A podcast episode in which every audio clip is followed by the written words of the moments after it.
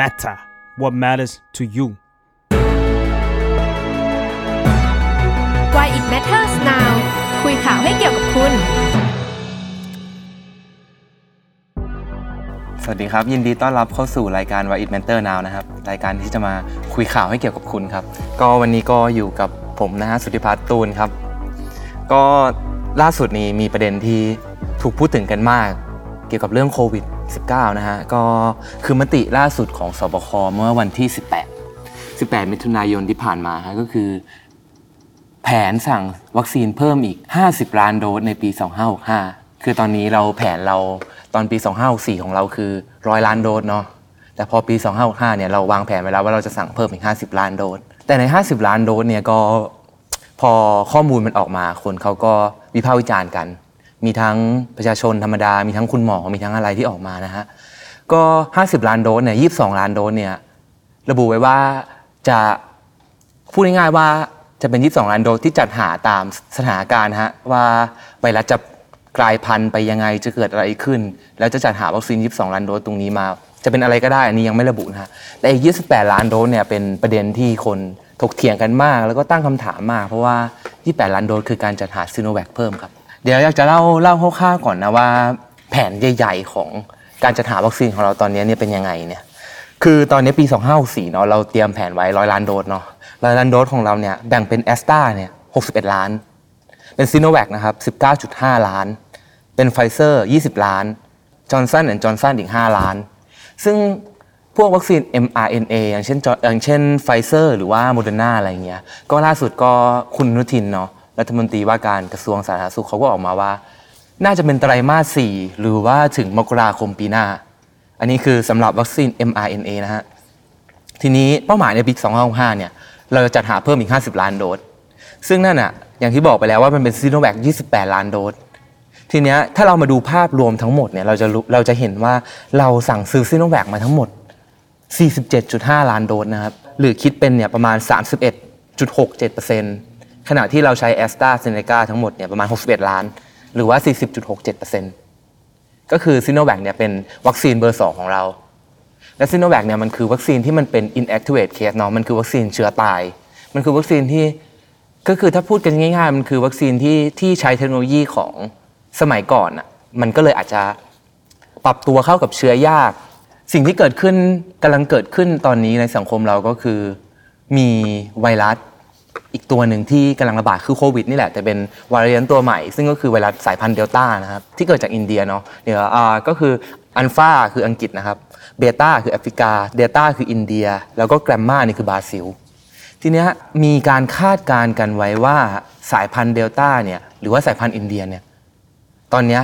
กำลังจะกลายมาเป็นไวรัสอีกตัวหนึ่งที่ระบาดแทนที่ไวรัสสายพันธุ์อัลฟาในตอนนี้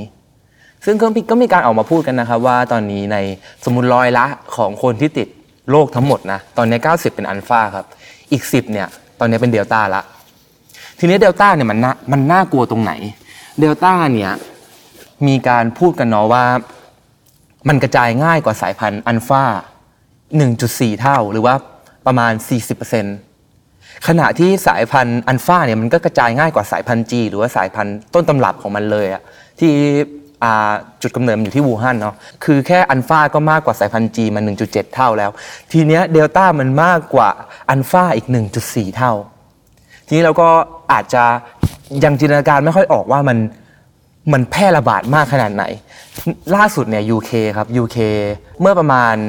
ต้นเดือนพฤษภานี่แหละ เขาเริ่มเห็นการระบาดของสายพันธุ์เดลต้าแล้วก็พบว่าแค่เวลาประมาณเดือนหนึ่งกับนิดนิดนิดๆหนึ่งอะ ตอนนี้สายพันธุ์เดลต้าเนี่ยกลายเป็นสายพันธุ์ใหญ่ที่ระบาดไปทั่วใน UK แล้วก็ทำให้ UK ต้องประกาศเกือบจะล็อกดาวน์อีกรอบนะประกาศเลื่อนสอบเรื่องอะไรอย่างเงี้ยอีกประเด็นหนึ่งที่น่ากลัวนะครับมันคือสายพันธุ์เดลต้าเนี่ยมันก็มันกลายพันธุ์มาแล้วเนาะมันก็สู้อะมันสู้กับวัคซีน มันสู้มากๆจนมีการทดลองใน UK ที่บอกว่า คือถ้าเกิดคุณฉีดไฟเซอร์ หรือว่าฉีดแอสตราเนี่ยเข็มเดียวเนี่ยคุณจะสู้กับเดลต้าได้แค่ประมาณ 49 หรือ 31%ตามลำดับเนาะ ก็คือถ้าฉีดเข็มเดียวเนี่ยไฟเซอร์สู้ได้ 49 ซึ่งเราไม่มีเนาะอันนี้เรายังไม่มี แต่ว่าแอสตราเนี่ยสู้ได้ 31 เพราะฉะนั้นอีกประเด็นสำคัญคือเราก็ต้องฉีดแค่ครบ 2 เข็มใช่ไหมถ้าฉีดครบ 2 เข็มเนี่ยไฟเซอร์กันได้ 88 แต่ว่าแอสตรากันได้ 80 อันนี้คือการติดเชื้อแบบว่าแสดงอาการเนาะก็คือแบบ mild symptom หรือว่า moderate อะไรเงี้ยมีดรอนันต์นะครับจงแก้ววัฒนา ซึ่งเป็นเออพอของ Biotech เนาะ เขาก็ทำการวิจัยไว้เขาแต่ว่าเป็นการวิจัยในห้องไม่ใช่ในนามของ Biotech นะครับเป็นการวิจัยส่วนตัวของเขาอะไรเงี้ยเขาได้ลองเอาเซลล์ของผู้ที่ได้รับซีโนแวคสองเข็มประมาณ 1 เดือนแล้วก็คือมีภูมิคุ้มกันขึ้นแล้วละอะไรเงี้ยมาลองว่ามีเขาเรียกว่ามีค่า NAP หรือว่าเป็นค่าที่ป้องกันการติดเชื้อจากไวรัสตัวหนึ่งนี่แหละของ NAP เนี่ยแล้วเขาพบว่า การฉีดซิโนแวคสองเข็มเนี่ยมันกันเดลต้าได้น้อยมาก มันกันได้แค่ประมาณแบบว่าเป็นตัวเลข 7.58 อะไรเงี้ย คือยิ่งมากยิ่งถึงร้อยมันก็จะยิ่งดีอะแต่ว่ามันกันเดลต้าได้แค่ 7.58 เนี่ย ซึ่งซีโนแวคเนี่ยมันสามารถกันสายพันธุ์จีหรือว่าสายพันธุ์อู่ฮั่นได้ประมาณ 37.14เนี่ยมันมันมันต่างกันมาก นี่คือ อันนี้คือเป็นอีกเรื่องหนึ่งที่เป็นความน่ากลัวของสายพันธุ์เดลต้าเนาะ ทีเนี้ยเมื่อประมาณวันที่ 17 มันมีข่าวมาจากที่อินโดนีเซียครับว่าแพทย์อินโดเนี่ยแพทย์อินโดประมาณ 7 คนเนี่ยที่ได้รับวัคซีนซีโนแวคแล้วนะ เสียชีวิตหลังจากติดเชื้อสายพันธุ์เดลต้า อันนี้สำนักข่าว BBC เขารายงานมาแล้วเจ็ดคนที่ตายเนี่ยมีคนหนึ่งเท่านั้นน่ะที่ฉีดไม่ครบ คือฉีดวัคซีนซิโนแวคแค่เข็มเดียวอะไรเงี้ยคือโอเคหลังจากนั้นก็มีสำนักข่าว Global Time ที่เป็นสำนักข่าวของจีนเองออกมาบอกว่าเออจริงๆแล้ว มันจริง ๆ ไม่ใช่จริง ๆ แล้ว ถ้าเกิดคุณมาดูตัวเลขดีๆ มันก็สามารถกันได้ เพราะว่าคนติดเชื้อมันเยอะกว่านั้น แต่ว่ามันก็สิ่งหนึ่งที่มันเห็นออกมาคือมันมีผู้เสียชีวิตแน่ๆ หลังจากได้รับเชื้อตัวนี้ แม้กระทั่งฉีดซิโนแวคแล้วครับอันนี้ก็เป็นประสิทธิภาพของซีโนแวคเนาะมันมีข้อมูลที่นายแพทย์ธีรวัตรเหมจุธาเนาะแก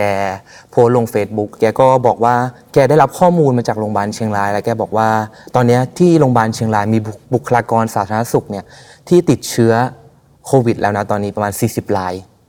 และมี 7 รายที่มีอาการปอดอักเสบ ใน 7 รายนั้นเนี่ยมีคนที่ได้รับวัคซีนซิโนแวคแล้ว 2 เข็ม 2 เข็ม 2 คน แล้วก็ได้รับ1 1เข็มอีก 1 คนนะ ซึ่งมันก็สะท้อนว่าไวรัสตัวนี้ก็อาจจะทะลุวัคซีนทะลุวัคซีนวิซิโนแวคได้จริง ๆ คือเดี๋ยวก่อนที่จะไปอีกเรื่องหนึ่งก็อยากจะเล่าอีกนิดนึงว่า ตอนเนี้ย ภาคใต้ของเราเนี่ยเริ่มมีการระบาดของสายพันธุ์ในตัวหนึ่งก็คือสายพันธุ์เบต้าซึ่งตัวนี้เนี่ยหมอหลายคนบอกว่ามันคือเจ้าพ่อแห่งความชั่วร้ายมันคือวิลเลียนอะมันมันน่ากลัวมากตัวนี้ เพราะว่ามีงานวิจัยหลาย ๆ ตัวที่ออกมาแล้วว่ามันแม้กระทั่งวัคซีนอย่างแอสตราก็อาจจะไม่สามารถกันตัวเบต้าได้ หมายถึงไม่สามารถกันแสดงอาการได้ แต่ว่าโอเคกันติดกันหนักได้ ก็คือพูดง่ายๆว่าเบต้าเนี่ยรุนแรงขึ้น ทีนี้มันมีข้อเสนอออกมาประมาณ 2 ตัวเนาะว่า เราทำยังไงกับมันดี มันคือข้อเสนอเรื่อง mix and match วัคซีน แล้วก็ข้อเสนอเรื่องฉีด 3 เข็มเดี๋ยวเราเล่าเรื่องฉีด 3 เข็มหรือว่า booster shot เนี่ยคือจริงๆแล้วมันเป็นมันเป็นหลักธรรมดาเลย มันเหมือนเรื่องของการแบบโอเคยูยูฉีดวัคซีนไข้หวัดใหญ่แล้วปีนี้ใช่ไหมแล้วปีหน้าก็ไปฉีดเพิ่มอะไรเงี้ยมันคือธรรมดา มันคือการตุ้นกระตุ้นภูมิคุ้มกันธรรมดาอะไรเงี้ยทีนี้กลับมาเรื่อง mix and match เนาะคือเข็มที่3เนี่ยอาจจะต้องมีแน่ ๆ แล้วอาจจะมีไวขึ้นด้วย เนาะแล้วว่าเขาเสนอเรื่อง mix and match เนี่ยอันนี้เป็นเรื่องหนึ่งที่มีการตอนนี้มีการวิจัยในหลาย ๆ มุมโลกเนาะสหรัฐอเมริกา สเปน UK อะไรเงี้ยในสเปนเนี่ยเขามีการทดลองฉีดเอแอสตรานะหนึ่งเข็ม แล้วตามด้วยไฟเซอร์อีกหนึ่งเข็มเนี่ยเขาปรากฏว่าแอนติบอดีที่มันชื่อว่า immunoglobulin G หรือในกระแสเลือดเนี่ยมันเพิ่มขึ้นประมาณ 35-40 เท่าเนาะเทียบกับคนที่ฉีด AZ แค่เข็มเดียว คือแอสตราแค่เข็มเดียว แล้วก็มีค่าแอนติบอดีเพิ่มขึ้นถึง 7 เท่านะครับ ถ้าเทียบกับกลุ่มที่ฉีดวัคซีนแอสตราเซเนกาสองเข็ม อันนี้คือเขาทดลองเนาะว่าฉีดแอสตราหนึ่งเข็ม แล้วก็ไปฉีดตามด้วยไฟเซอร์อะไรเงี้ยซึ่งก็มีประสิทธิภาพดีกว่า ทางด้านในแคนาดาเนี่ยเมื่อวันที่หนึ่งเนี่ยเขา NACI ซึ่งเป็นคณะกรรมการที่ปรึกษา ด้านภูมิคุ้มกันแห่งชาติแคนาดาเนี่ยเขาเพิ่งเปิดให้อนุญาตนะให้ให้รับวัคซีนโควิดคนละเข็มได้ คือที่แคนาดาเนี่ยเขาให้เลือกอยู่แล้วว่าโอเค you อยากฉีดตัวนี้นะเอ้ยอยากฉีดตัวนี้ว่าอยากฉีดแอสตราอยากฉีดไฟเซอร์อยากฉีดโมเดอร์นาอะไรคือเขาจัดหาให้เนาะแล้วเขาก็ให้ประชาชนเลือกอะไรเงี้ยทีนี้เขาก็อนุมัติว่าโอเค you สามารถฉีดผสมกันได้นะ mix and match อะไรเงี้ยแต่ว่าได้แค่ใน 3 ชนิดเท่านั้นก็คือไฟเซอร์โมเดอร์นาแล้วก็แอสตราทีเนี้ยตอนนี้ในไทยเองก็กำลังมีการศึกษา แต่ว่า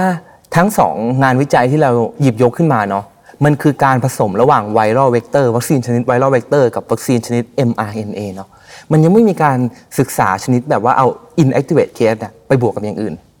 อันนี้คืออันนี้อันนี้คือประเด็นหนึ่งที่ยังไม่มีการรับรองทางวิทยาศาสตร์ คือหมายถึงว่าสมมติว่าคุณฉีดซิโนแวคแล้วคุณก็ไปฉีดแอสตราอะไรเงี้ยหรือว่าคุณฉีดซิโนแวคแล้วคุณก็ไปฉีดไฟเซอร์อะไรเงี้ยคือยังไม่มีการวิจัยรองรับนะว่ามันจะดีหรือไม่ดีอะไรเงี้ย ขออ้อขอเสริมเรื่องเข็มสามอีกนิดนึงเนาะคือเข็มสามเนี่ยก็อย่างที่บอกว่ามันเป็นการกระตุ้นภูมิเนาะมันเป็นเรื่องธรรมดาอะไรอย่างนี้ใช่ไหมแต่ว่าจริง ๆ ตอนนี้นักนักวิทยาศาสตร์ของ WHO ก็บอกว่าจริง ๆ แล้วมันอาจจะยังไม่จำเป็นขนาดนั้น กับเรื่องการฉีดเข็มสามก็อาจจะยังไม่ใช่เรื่องที่ต้องพูดคุยกันมากมายขนาดนั้น ทีนี้เรากลับมาเรื่องเนาะเราเห็นแล้วว่า ตอนนี้สายพันธุ์ที่มันระบาดมันคือเดลต้าเนาะแล้วเดลต้าเนี่ยมันระบาดอย่างน่ากลัวมากคำถามที่น่าสนใจคือทำไมเราถึงยังซื้อซิโนแวค อีก 28 ล้านโดส มันไม่ใช่จำนวนเงินน้อยๆเนาะคือ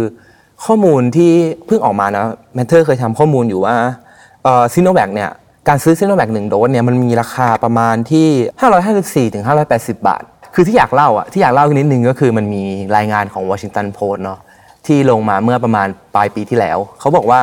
ทางบริษัทซิโนแวคเนี่ยไบโอเทคเนี่ย เขาเคยติดสินบนเจ้าหน้าที่รัฐของจีน ซึ่งเป็นตอนนั้นเขาเป็นเจ้าหน้าที่รัฐของจีนคนนั้นเนี่ยเป็นผอ FDA มันคือองค์กรอาหารและยาของจีนอะไรนี่แหละ เออเขาติดสินบนแล้วบอกว่า เฮ้ย ขอเอาไข้หวัดหมูออกมาหน่อยเออคือวัคซีนไข้หวัดหมูนะตอนนั้นมันมีการระบาดเนาะ ติดสินบนออกมาปี 2552 อะไรเงี้ย แต่ว่า CEO คนนี้ก็ไม่โดนจับ เพราะว่าเขาแลกเปลี่ยนกับอายการสูงสุดของจีนว่า โอเคเดี๋ยวผมให้ข้อมูลแต่ยูอย่าจับผมนะ อะไรเงี้ย อันนี้ อันนี้คือเรื่องหนึ่งที่ เราคิดว่าก็น่าสนใจเหมือนกันว่า ในในการดิว28ล้านโดสหรือว่าการดิวครั้งที่ผ่านมาเนี่ยมันมีเรื่องอะไรเกิดขึ้นหรือเปล่าทำไมถึงยังต้องสั่งเนาะเพราะว่าแพทย์หลายคนก็ออกมาเตือนแล้วว่ามันอาจจะไม่ได้ดีขนาดนั้น อีกเรื่องหนึ่งก็คือคือมกราคม 2564 เนี่ยอาวุฒิสมาชิกของฟิลิปปินส์คนหนึ่งเนี่ยเขาชื่อว่า ถ้าอ่านชื่อผิดก็ขอโทษนะครับ คือ Panfilo Lacson เนาะเขาเขียนในทวิตเตอร์ว่าเขาสงสัยว่าทำไมราคาซิโนแวคของฟิลิปปินส์เนี่ย ที่ซื้อมาเนี่ยมันถึงราคาไม่เหมือนกับที่อื่นเนาะเขาก็มาพูดว่าเออคือที่อินเดียเนี่ยเขาจ่ายเงินซื้อซิโนแวคต่อโดสหนึ่งเนี่ยประมาณ 14 ดอลลาร์ หรือประมาณ 446 บาทเนาะอินโดนีเซีย 17 ดอลลาร์ แต่ที่ที่ฟิลิปปินส์เนี่ยเขาซื้อไป 38 โดสหนึ่ง38 ดอลลาร์ หรือประมาณ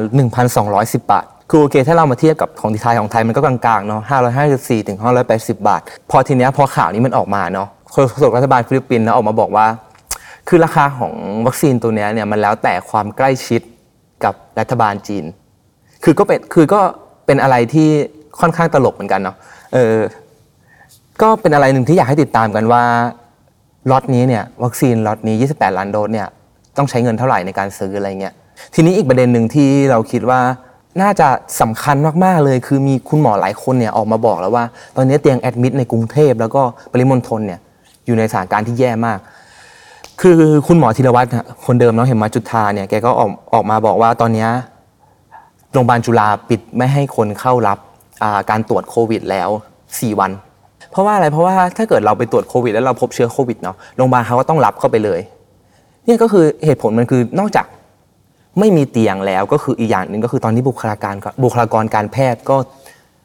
ยังไม่พอแล้วหลายๆคนก็ติดเชื้อแล้วหลาย ๆ คนก็อ่าเริ่มเหนื่อย เออนึกออกไหมแบบมันทำงานตลอดเวลามันทำงานตลอดเวลาในแพทย์ธีรวัตรคุณหมอธีรวัตรเนี่ยก็ออกมาเออนี่เป็นปัญหาหนึ่งที่กำลังที่กำลังเกิดขึ้นในกรุงเทพ เช่นเดียวกับนายแพทย์สุประโชคเกิดล่ามเนาะเขาเป็นอายุรแพทย์โรคติดเชื้อโรงพยาบาลรามาเนาะทีนี้เขาออกมาบอกว่ายอดติดเชื้อที่เพิ่มขึ้นในวันนี้ประมาณ 4,000 กว่า จริง ๆ แล้วมันอาจจะไม่ใช่เรื่องจริง เพราะว่าประสิทธิภาพในการตรวจและการเข้ารับรักษาเนี่ย ตอนนี้ทุกอย่างมันมันดาวหมดเนาะเพราะว่าเราพอตรวจมันก็ต้องพาคนเข้าไปพาตัวคนเข้าไปเนาะทำให้อาจจะมีการชะลอการตรวจ หรือว่าอาจจะมี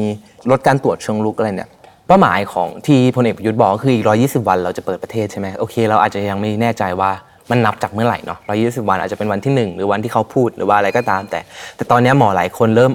พูดค่อนข้างตรงกันว่าปัญหาอย่างหนึ่งก็คือ วัคซีนที่เรามีตอนนี้อาวุธที่เรามีอยู่ในมือ อาจจะไม่สามารถสู้กับ